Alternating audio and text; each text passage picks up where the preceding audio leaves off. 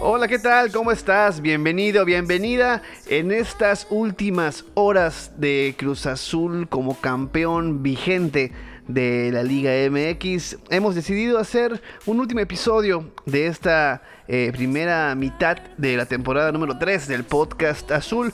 Nos hemos reunido prácticamente todos los elementos para traerles una idea, un pensamiento, un análisis, eh, un resumen de lo que ha sido el año para Cruz Azul. Estamos ya poquitos días de acabar eh, con este 2021 y nos vamos a volver a escuchar hasta prácticamente los primeros días del 2022.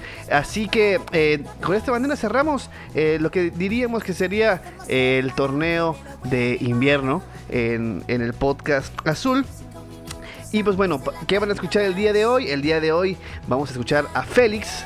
Eh, después a mi querido Armando, luego Maite, Yaudiel, José Luis, Ale y al final del episodio nos volvemos a escuchar tú y yo para cerrar una vez más eh, comentando este eh, primera mitad de la temporada número 3 y pues bueno, espero que lo disfruten. Recuerda que yo soy tu host, Maki Pinzón, y esto es el podcast Azul.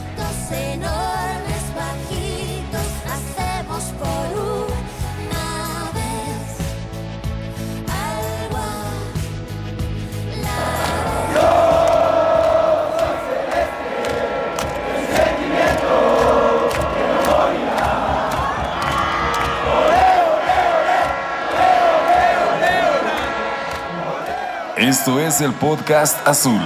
Comenzamos.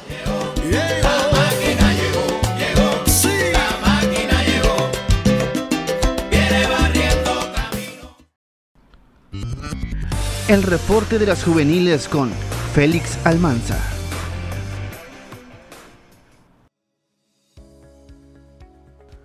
Hola Maki, saludos amigos del podcast Azul. Pues bien, vamos a platicar de lo que fue el torneo para la sub-16, la sub-18 y la sub-20. La sub-16 que retomaron actividades después de un año de haber estado parada esta categoría.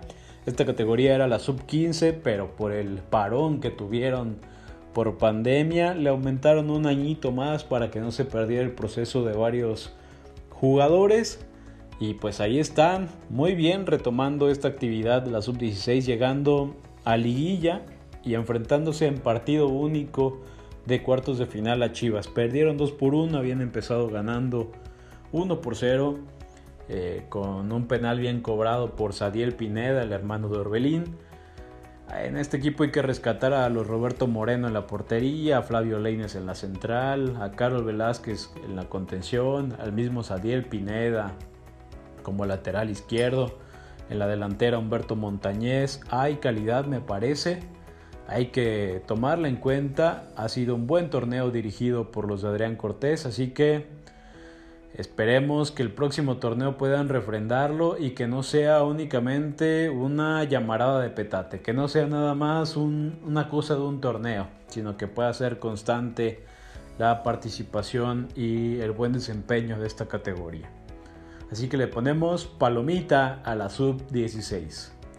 Los que sí que están reprobados son los de la sub-18, los de Gavino Velasco. Sí hay que decir que algunos de ellos, los que forman parte de este plantel, fueron de los campeones sub-15 hace tres años. Nada más que ahora son dirigidos por Gavino Velasco y ya no por el gringo Castro. Y pues bien, habían empezado me parece con una participación positiva el torneo, sin embargo muy temprano en el torneo, muy temprano en el campeonato quedaron fuera, se quedaron en la posición número 15, muy lejos de los puestos de clasificación, poco que decir, poco que añadir. Eh, quizá la única disculpa que le podríamos poner a este equipo es que varios jugadores que dan la edad o daban la edad para inicio de este torneo, como son por ahí el mismo Rodrigo Huescas, Josué Díaz, eh, el mismo Alfredo Cabañas en la portería, que tocaba que estuvieran eh, más participativos en esta categoría, estuvieron más enfocados en la sub-20, lo subieron y bueno, quizá por ahí les ha afectado un poco esta situación, sin embargo todavía había jugadores importantes en esta categoría. Yo quiero rescatar a Rodrigo Cruz en la delantera, me parece que es un centro delantero interesante y que me gustaría ver en la sub-20 próximamente de Cruz Azul. Así que le podemos poner tachita a la sub-18 este torneo por haber quedado tan lejos de calificar y por no haber dado quizá un mejor torneo a los de Gabino Velasco. Y la sub-20, la sub-20, ¿qué podemos decir de la sub-20? Me parece que ni en el mejor presupuesto ni en los mejores sueños se imaginaba la directiva y el cuerpo técnico nuevo encabezado por Luis el Chuleta Orozco. Totalmente de Dávila esto, totalmente de Dávila el haber traído a, Luis el Chuleta Orozco.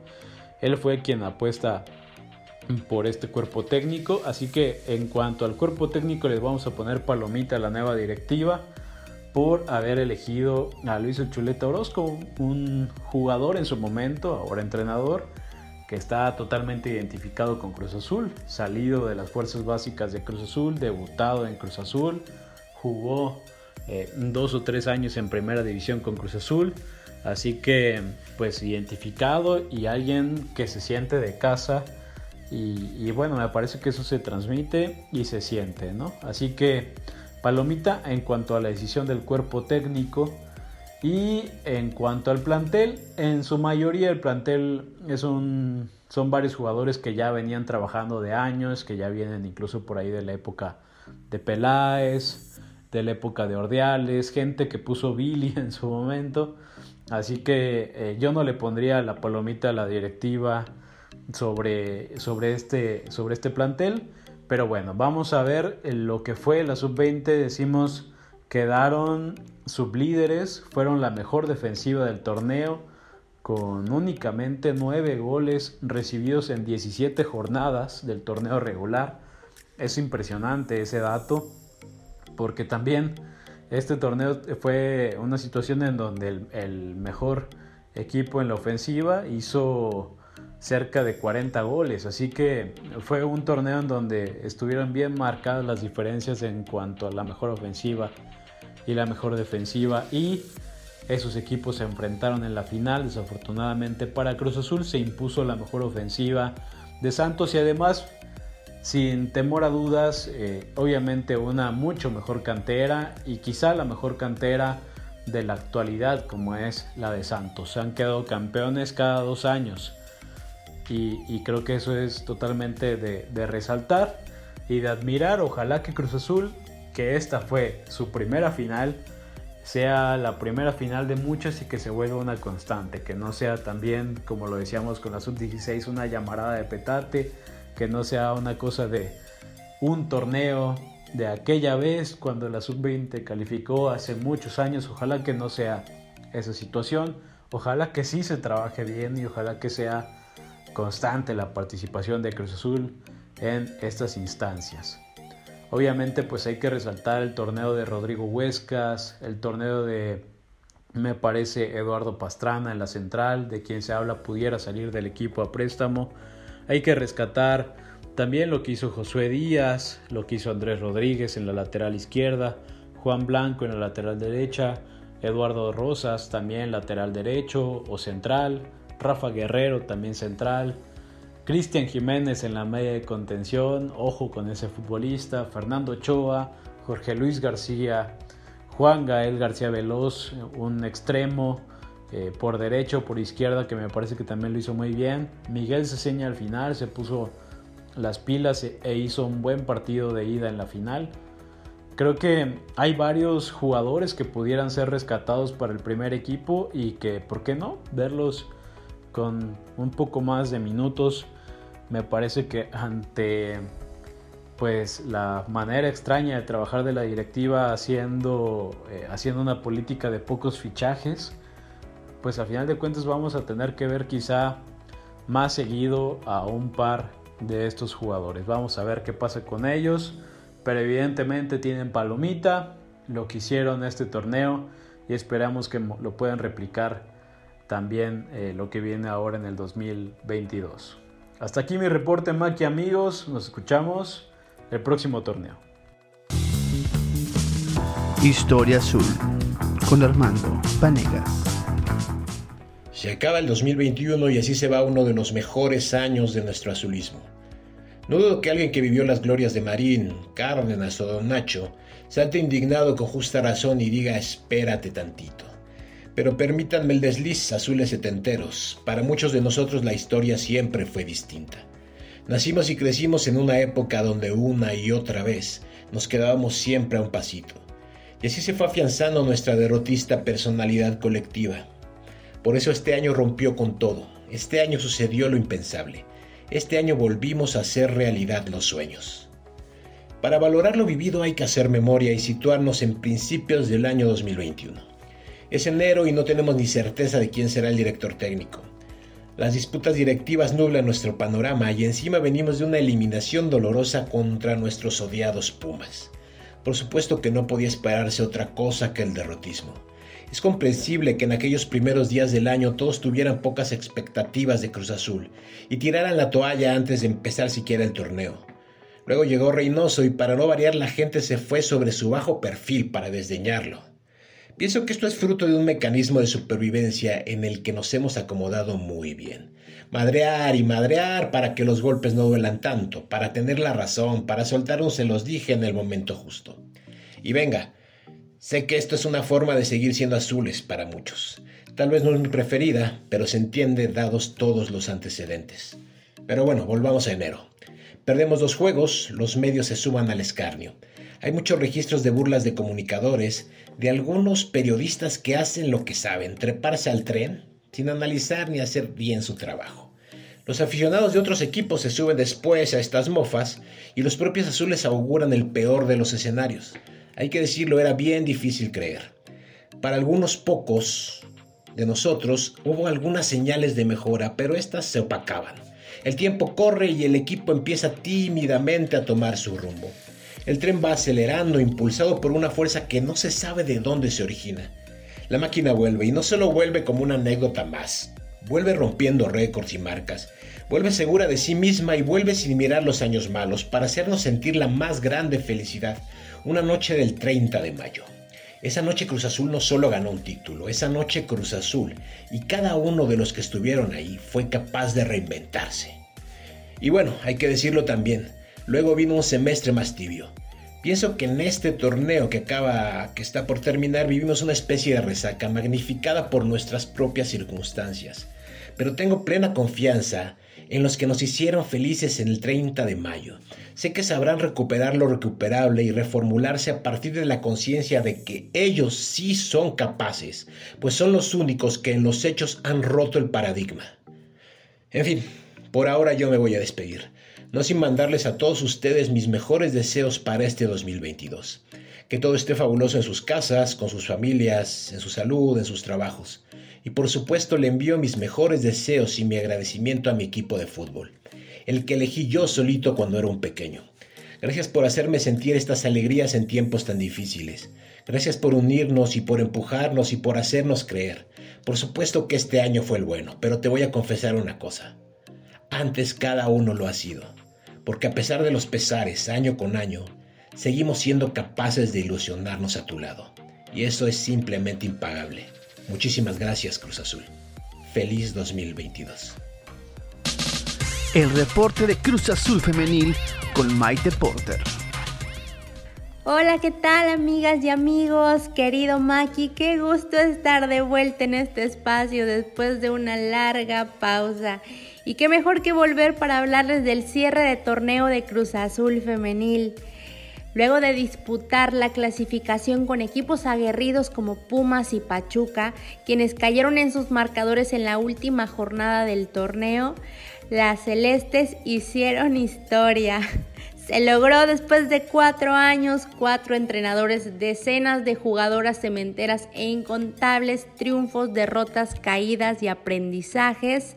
La ansiada clasificación a la fiesta grande del fútbol femenino mexicano a falta de dos jornadas. Las Celestes visitaron a Tijuana en la fecha 16, partido clave para decidir los dos últimos puestos de liguilla entre ambas escuadras. El partido fue para Cholas, quienes rebasaron a Cruz Azul y se impusieron en la séptima posición. La última fecha de las Celestes fue en Monterrey, donde cayeron por goleada ante Rayadas. A pesar de ello, el ánimo del conjunto celeste se mantuvo por las nubes al conseguir el objetivo deseado y con la confianza de que el equipo era capaz de continuar luchando. Cruz Azul se clasificó en el octavo sitio de la general con 24 puntos, 15 anotaciones a favor y 28 en contra. En goleo individual, Michelle Montero, Karime Abud y Magali Cortés acumularon tres goles cada una en la fase regular.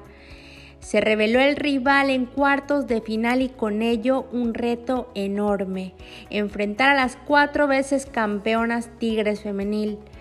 El partido de ida, a pesar de la ilusión de aficionados por asistir al Estadio Azteca para apoyar a las Celestes, fue programado en La Noria, sede durante todo el torneo de Cruz Azul. Sorprendieron algunos cambios en la alineación habitual de Roberto Pérez, como Edith Carmón en el lateral, Nancy Zaragoza en el mediocampo y Ana Becerra en el ataque, jugadoras que tuvieron muy pocos minutos en la fase regular. Tigre saltó al campo con su cuadro estrella y solo cuatro minutos bastaron para que las de la Sultana del Norte comenzaran a pegar. Con un remate de cabeza, Stephanie Mayor puso el primero del partido. Las Amazonas mantuvieron la posición del balón, transcurriendo el partido con dominio tigre y nula oportunidad celeste. Poco antes del medio tiempo se realizó un cambio obligado en Cruz Azul, al salir Ana Becerra tras una lesión en el brazo izquierdo. Tigres no perdonó. Anotaron María Sánchez y Jackie Ovalle en el 34 y 38 respectivamente, exhibiendo a la defensa y encendiendo las alarmas cruzazulinas. Se redujeron las revoluciones en la segunda mitad. Cruz Azul tuvo llegadas pero muy lejos de la contundencia. En el tramo final del partido Blanca Solís selló el triunfo en la Noria con un remate de zurda. Final, cuatro goles a cero con victoria para Tigres. Por supuesto un golpe en lo anímico para la máquina, ya que nublaba el panorama del partido de vuelta en el universitario. Llegaron los siguientes 90 minutos y cada uno de ellos era oportunidad. Repitiendo casi en su totalidad el once titular cementero, a excepción del regreso de Nati Enciso y Alondra González en la titularidad. Una vez más el temido minuto 4. Nancy Antonio puso el primero de las locales con un remate de cabeza. Primer tiempo muy trabado, Cruz Azul cerrando espacios y complicando las jugadas de las Amazonas, que no encontraban camino a portería. Segunda parte, motivación en los vestidores y Tigres saliendo a sentenciar. Menos de dos minutos le bastaron en el campo a Stephanie Ferrer, mediocampista catalana brasileña, refuerzo de esta temporada, para marcar el segundo tanto del partido. María Sánchez apareció en los últimos minutos marcando doblete y el tercer y cuarto gol del encuentro, sepultando a Cruz Azul. Las celestes se despidieron del Grita México Apertura 2021 recibiendo ocho goles en el marcador global. Sensaciones agridulces y semi-amargas del director técnico y de la plantilla al reconocer el mérito del equipo por la clasificación histórica a la fase final. Sin embargo, en palabras de Roberto Pérez, la idea de juego sigue en proceso de consolidación y se seguirá trabajando arduamente para lograrlo. También pintan distintas las atenciones de la directiva respecto al equipo femenil. Se comenzará un proyecto de reestructuración, inversión y evaluación de elementos del plantel de cara a la próxima temporada, que pinta volver a Cruz Azul Femenil un equipo ambicioso y que siempre tenga hambre de más. Amigas y amigos, me queda finalmente felicitar desde este medio a las celestes, que nos han regalado muchas emociones, goles, triunfos y sobre todo el orgullo y la ilusión por este equipo. El fútbol, como la vida, siempre viene con revanchas y comenzamos a escribir una nueva página en la historia de Cruz Azul Femenil. Yo soy su amiga Maite Porter, estoy muy feliz de cerrar este torneo junto al equipo cementero y sobre todo de compartirlo con ustedes. Muchísimas gracias por hacer posible este espacio. Nos escuchamos pronto con por supuesto toda la actualidad de la máquina cementera femenil. Un abrazo, muy felices fiestas, cuídense mucho y hasta pronto, Celestes. ¿Qué ha sido de con Yeuriel Pacheco? Hola, ¿qué tal amigos del podcast Azul? Eh, primero que nada, de antemano quiero agradecerles a todos los que nos estuvieron acompañando esta temporada. Eh, y bueno, mis conclusiones de este torneo, ¿qué les puedo decir? Eh, a mi parecer yo considero que encontramos eh, a los jugadores en una zona de confort po- por, el campeonato. Eh, mismos aficionados creo que también entramos en eso, de que los resultados no se daban y, bueno, decíamos, nada, pero bueno, hace poco nos dieron la alegría del campeonato, de la novena. Pero bueno, creo que esto se fue alargando cada vez más. se incluye que casi no hubo pretemporada. Eh, si mal recuerdo, pues creo que ni, ni siquiera hubo. Eh, el tema de las selecciones también afectó mucho a Cruz Azul, teniendo en cuenta que es un equipo que, que aporta mucho cuando hay fecha FIFA. eh, y más que nada, como por ejemplo una pieza importante que era Luis Romo, que fue a los Olímpicos. Y yo creo que, que a Luisito pues se le subió el humo a la cabeza, ¿no? Porque el tema de, del- de Europa, yo, yo creo que él ya, ya pensaba irse. Y eso en el ánimo siento que le pegó bastante para que no tuviera eh, el nivel esperado en, en esta temporada. Eh, a diferencia de Orbelín, ¿no? De que ya sabíamos que se iba a ir y, y- y a mi parecer fue el mejor de, de esta temporada, eh, que sí rindió. Y bueno, así, así muchos, ¿no? El, el tema de, de Corona me parece que es un tema que todos los años es un tipo que, que se maneja en muy buena forma, pero que a lo mejor en momentos importantes puede desaparecer. Pero al final de cuentas es un, es un jugador clave que, que nos salva de muchas. Y, bueno, eh, hay jugadores que, como Paul Fernández, que a él no se les puede reclamar nada, siempre está, eh, siempre está al 100, siempre se le ve un compromiso.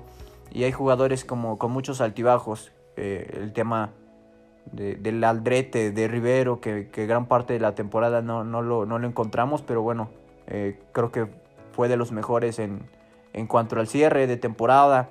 Cabecita Rodríguez, que, que bueno, eh, eh, su bajo nivel se vio también reflejado en que ya no lo convocaban a la selección uruguaya.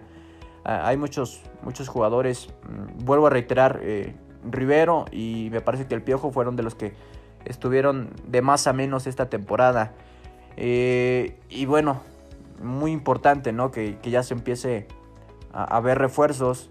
Ah, yo la verdad no vería mal eh, vender a Romo y vender a, a Cabecita el dinero que tenga que llegar. Pues para sanar a, esta directiva que pues, se ve que, que le está costando amarrar refuerzos. Y, bueno, hacer un, un cuadro competitivo. Yo creo que ah, sí nos pueden dar buen dinero por, por Romo, por, por Cabecita, y si hay otro puede salir. Pero hacer, eh, hacer una buena inversión, ir- irse a Sudamérica, no sé, ya va a salir, parece que, que Yotun, lástima que no lo van a renovar, es un, es un buen jugador. Eh, y, y bueno, ahorita que se viene eh, el, el- el año mundialista, yo creo que, que Yotun va a querer estar al 100 para, pues, para hacer una, una buena participación y aparte de, de Perú quererlo meter en la pelea, yo creo que vamos a tener un, un muy buen Yotun en, en el campo. Y el caso de, de Cabecita, pues yo creo que es el jugador que, que sí se le puede sacar jugo en el tema económico. Y ojalá vengan refuerzos de verdad comprometidos. Debe debe de haber un, un mejor proceso de scouting a la, a la hora de contratar jugadores. Y, y bueno, creo que ya me alar- alargué demasiado en esta sección. Creo que nunca había platicado mucho en el podcast. Pero bueno, ojalá que, que sea un, un 2022 en, en el que eh, vuelva el campeonato, en el que venga la décima y, en la que volvamos a repetir eh, eh, y gritar azul campeón. Gracias a todos, gracias Maki y a todos mis compañeros del podcast azul. Y, y gracias de verdad a todos los escuchas por acompañarnos. Yo soy Eudiel Pacheco y nos vemos en la siguiente. El apunte táctico con José Luis Arimana. Hola, hola Maki, amigos, queridos amigos que nos escuchan aquí en el podcast azul. Yo soy José Luis Arimana, arroba motogrifo, y en este momento hablo desde el abismo más oscuro y más profundo de mi corazón azul. según información de nuestro querido Charlie Córdoba, el agente de Yoshimar Yotun ya no se ha presentado en la Noria para seguir negociando el contrato. Probablemente la propuesta, la última propuesta, la última oferta de la directiva es no satisfactoria y mi querido compatriota probablemente no vaya a renovar con la máquina. Con la baja de, con la pues posible baja de Yoshimar Yotun, sumamos tres de lo que tenemos de, de, lo, de, lo, que teníamos en la temporada pasada, ¿no? Montoya, Orbelín y Yotun se unen a Elías Hernández y Misael Domínguez como las bajas del equipo que consiguió la novena. Algunas caras nuevas que podríamos estar viendo son eh, pues Otero y Mendoza, que ya estuvieron la temporada pasada, pero por diferentes razones no han podido integrarse por completo al equipo. Otero porque no hizo pretemporada y llegó en una condición física eh, no satisfactoria. Y el Quick Mendoza porque jugó un minuto y se lesionó. Y esa lesión le tomó casi toda la temporada para recuperarse. Así que obviamente tampoco estaba en forma para la liguilla. Eh, podríamos ver también de regreso a Stick Castro y Cepelini.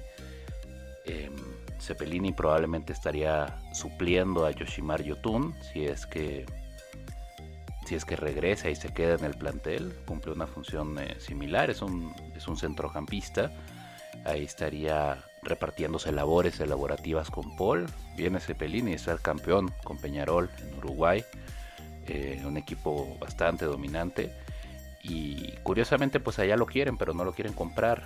Supongo que el precio de la carta es elevado. Y Castro creo que está en Colombia si no me equivoco con Atlético Nacional o con el Águila eh, no recuerdo bien. Pero en algún momento vi que él estaba estaba siendo valorado de forma positiva por los hinchas colombianos así que quién sabe si un retorno podría convenirnos. Para los jugadores que siguen en nómina y que no son considerados por el cuerpo técnico tenemos un solo nombre, eh, Pacerini.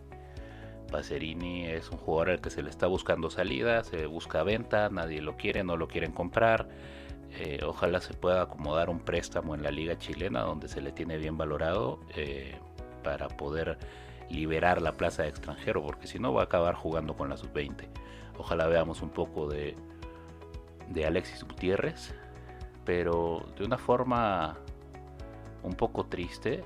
He estado revisando los nombres y veo que a pesar de las bajas todavía tenemos una plantilla entre comillas completa. En el arco tenemos a Chuy, Jurado y Gudiño. En la lateral izquierda, que también podríamos aplicarlo al carril izquierdo, serían Rivero, Aldrete y Jaiber Jiménez, que a veces participa. Para la central, se juegue con dos o con tres centrales, tenemos a Cata, Aguilar, Peña, Romo que puede jugar ahí e inclusive Aldrete ha jugado como tercer central también, así que eh, los requerimientos se, se, cumplen de cierta forma. Por la derecha, banda derecha, ya sea como lateral o carrilero, tenemos a Escobar, al Chagui, a Rivero. En el centro del campo, ya sea que juguemos con dos o con tres, tenemos a Vaca, a Paul, Gutiérrez, Ropo, Otero y probablemente Cepelini. En la banda izquierda, ya sea como extremo o como media punta, inclusive vamos a, dar todas las, todas las media puntas juntas. Podemos jugar con Rodríguez, Santi, Stick, Castro si es que vuelve, Alvarado, Mendoza y quién más tenemos, e inclusive Otero y Romo pueden alternar por ahí también. Inclusive Rivero como vimos en el partido de repechaje. Delanteros tenemos a Santiago, Angulo, el Cabecita Rodríguez y a Pacerini que nadie lo quiere. Entonces tristemente la plantilla eh, está completa. Eh, hay, hay bases para que un directivo pueda salir y decir pues la plantilla está completa, tenemos cubiertas todas las necesidades, pero la realidad es que las bajas son muy importantes. Desde el torneo en el que ganamos la novena, desde mayo, que se van Elías y Misael, eh, aquí en el podcast y particularmente en este espacio tenemos la posición eh, bastante sólida de que hace falta un jugador distinto, un jugador que acelere, un jugador que desequilibre, un jugador también que pueda retener la pelota arriba. Estos jugadores eran justamente Elías, Montoya, Orbelín. Y pues los que eran más de caos eran a lo mejor Misael y Orbelín. Estos son perfiles que nos van a hacer, a hacer falta porque la gran mayoría de los jugadores que tenemos aquí en el plantel son jugadores que hacen una sola cosa bien. Necesitamos jugadores que puedan hacer varias. Necesitamos jugadores que le den continuidad al juego. Necesitamos jugadores que sepan flotar entre líneas. Ninguno sabe, ninguno. El último era Orbelín Pineda. Elías Hernández también tenía bastante de eso. Tienes que poder recibir a la espalda del mediocentro rival y jugar la pelota rápido. Ninguno de los jugadores que tenemos en la plantilla puede hacer esto. Tal vez si se reacomoda a su antigua posición de media punta, Santiago Jiménez pueda. Pero como nos faltan delanteros también, y vamos a sacar a Pacerini, pues yo creo que esa no va a ser una posibilidad. Probablemente tenemos una, una plantilla completa con una cantidad de nombres que cubren una cantidad de posiciones. Pero definitivamente después de estas bajas lo que no tenemos es nivel. El profe Juan Máximo Reynoso varias veces le ha pedido a la directiva refuerzos a la altura de Cruz Azul. Y sabemos que no se está cumpliendo eso, o al menos en este momento no hay nada concreto o público. Ojalá, ojalá esta directiva nos sorprenda a todos, principalmente a mí, que estoy muy muy triste por la partida de Yoshimar Yotun, y nos traigan jugadores que tú puedas decir que uno, que todos nosotros podamos decir, ese es jugador de la máquina. Gracias Maki, gracias compañeros, gracias a todos amigos que nos escuchan. Hoy, perdonen si, si me escucho bajo de ánimos, es que lo estoy. Es un día muy, muy triste para mí cuando un peruano sale de la máquina. Pero bueno, ¿qué opinan ustedes? Escríbanos en el Twitter, arroba el podcast azul, arroba motogrifo. Y pues hasta la próxima. Muchas gracias. La Editoriale con Ale Rodríguez.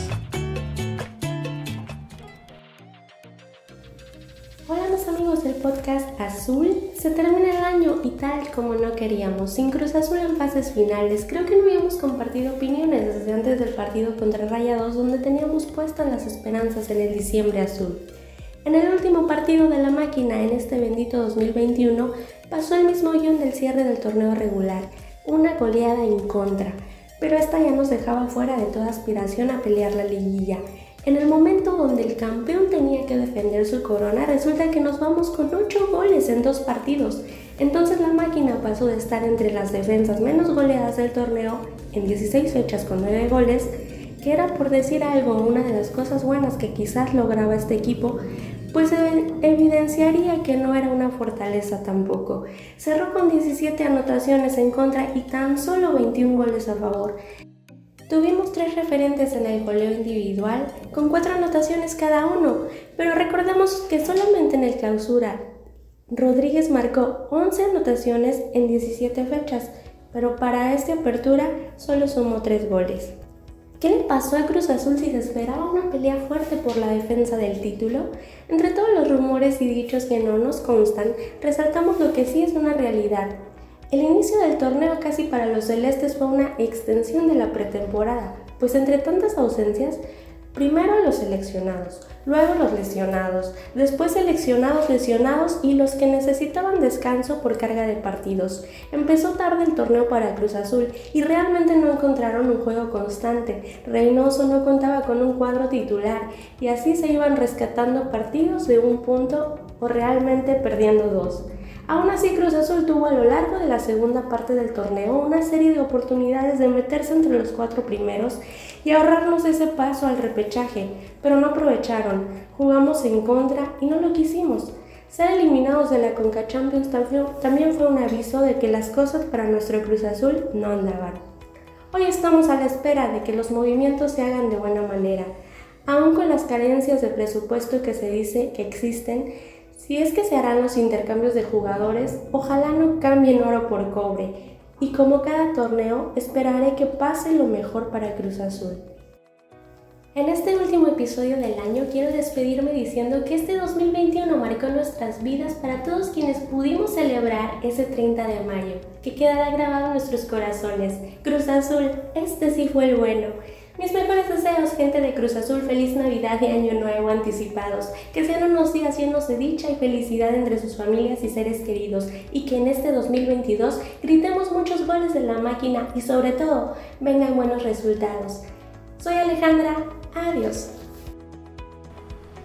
Muchísimas gracias, mi querida Ale. Y también muchísimas gracias, José Luis, Jodiel, Maite, Armando, Félix. Y pues no estuvo presente hoy, pero mi querido Ricky del Hoyo. Muchísimas gracias por ser parte de este espacio de aficionados para otros aficionados. Eh, este podcast azul no tienen idea de lo que valoro eh, que me dejen estarles molestando cada semana para recordarles eh, su sección, sus episodios, para hacer un poquito dolor en algunas pelotas y ovarios para estar eh, tratando de estar puntuales para la gente que nos escucha. Muchísimas gracias por aguantarme. Esto, los que ya tenemos dos años, los que tienen seis meses, los que tienen eh, un poquito menos de un año, un año, un año y un poquito más. Muchísimas gracias por, a ustedes por ser parte de este espacio y mm, sobre todo muchísimas gracias a ti que nos escuchas, que nos, eh, nos pides en, en Twitter que hagamos otro episodio, que nos regañas cuando no cumplimos porque esperan estos episodios. Eh, es por ti eh, y, por ustedes que nos motiva a seguir haciendo estos espacios, los que han participado en, los spaces que nos comentan en Las Vegas, en, Colombia, en, en, Nueva York, en muchos espacios, en, obviamente en todos los estados de México que nos escuchan. Muchas gracias a ti por darnos esos ánimos. Esperemos regresar el próximo año, ser un poquito más regulares. Lo, por lo menos será una de mis, de mis propuestas, de, de mis propósitos de año nuevo. Ser, tratar de hacer un episodio de la semana, retomar el canal de YouTube para que puedan tener más contenido. Viene, viene un video muy bueno para empezando el próximo año que estamos armando ahí con mi querido Armando Vanegas. Con eso vamos a, a comenzar este, este año y probablemente también sea parte de algún episodio. Eh, pues muchísimas gracias. Eh, estoy coincidiendo con la mayoría de mis compañeros. Ha sido. Eh, viene un año raro, no sabemos realmente a ciencia cierta qué está pasando a nivel directivo con el equipo, no sabemos que, quién se va a quedar, quién se va, hay muchos rumores, eh, hablan de alguna desbandada, que se puede ir Paul, que se puede ir Yotun, que se puede ir Montoya, que se puede ir Cabecita, que se puede ir Romo, que se puede ir el Piojo. Realmente eh, no tenemos ahora certeza de qué va a pasar. Seguramente conforme vayan pasando los días en esta semana, en la pretemporada en Cancún, eh, tendremos más ideas si van a haber refuerzos, si van a haber intercambios, eh, si se va a invertir, si no se va a invertir, si se va a confiar en los jóvenes. poco a poco se, se veremos viendo. Y pues amigos, aquí una reflexión cuando menos esperábamos de este equipo, cuando las cosas se veían más negras, cuando teníamos, como comentó Armando, un técnico que tenía una semana como entrenador, cuando eh, el panorama era más negro de lo que habíamos visto en mucho tiempo, este equipo salió campeón.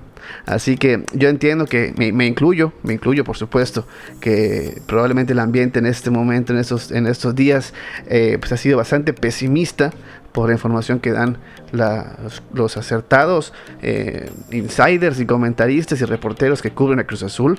Hay mi amigo Charlie Córdoba, León Lecanda, eh, David, Adrián, eh, que siempre son, suelen ser eh, Melgar, Armando Melgar, que suelen ser eh, muy, muy acertados en sus comentarios. Pues sí, el panorama no parece ser del todo brillante, pero les recuerdo y les repito y les reitero, cuando el panorama parecía lo más oscuro, eh, llegó una luz de esperanza de la mano del de profesor eh, Reynoso y se, se, alzó la novena. Así que vamos todos, vamos a recargar pilas en estos días de, de, de fiestas decembrinas. Eh, vamos a, tratar de pensar en que viene un, buen momento, de que se va a cerrar eh, la plantilla, de que Reynoso va a sacar el eh, provecho a los jugadores que tenga y que el próximo torneo se va a competir. Vamos a esperar en eso. Eh, trataremos, como siempre, de hablar del tema deportivo aquí, que es lo que nos gusta. Trataremos de omitir eh, los temas directivos, eh, pero pues estaremos hablando de eso seguramente en los primeros días de enero, en el primer episodio, de bajas, de altas, de que esperamos, expectativas, probablemente sea con una tertulia azul, esta manera como arranquemos. y pues bueno, eso fue todo, te deseo que tengas un diciembre bellísimo, que te la pases a todo con tu familia, que la comida de Navidad no sea aburrida, eso es, una, eso es un gran deseo que me gusta darle a todos mis amigos que quiero, que pases una gran comida de Navidad con tus familiares o con tus amigos, que el 31 te la pases a todo dar, que te diviertas muchísimo, eh, que el primero sea un, tengas un, un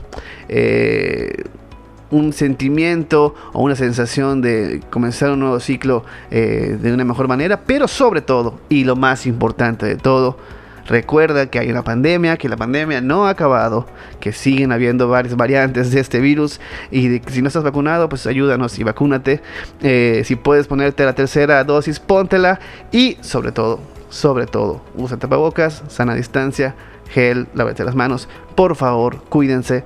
Eh, vienen épocas de muchas reuniones, de mucha convivencia y eh, pues todavía esto no se ha acabado. Así que yo soy tu host, Blacky Pinzón, te deseo lo mejor, te deseo toda la salud del mundo y esto fue el podcast Azul. Cruz Azul es campeón de campeones. Se acabó. 23 años, 5 meses, 23 días. 8.575 días, 205.808 horas. El azul por fin termina con la penumbra, termina con los fantasmas, termina con el oscurantismo. Es campeón de México, es el campeón del fútbol mexicano.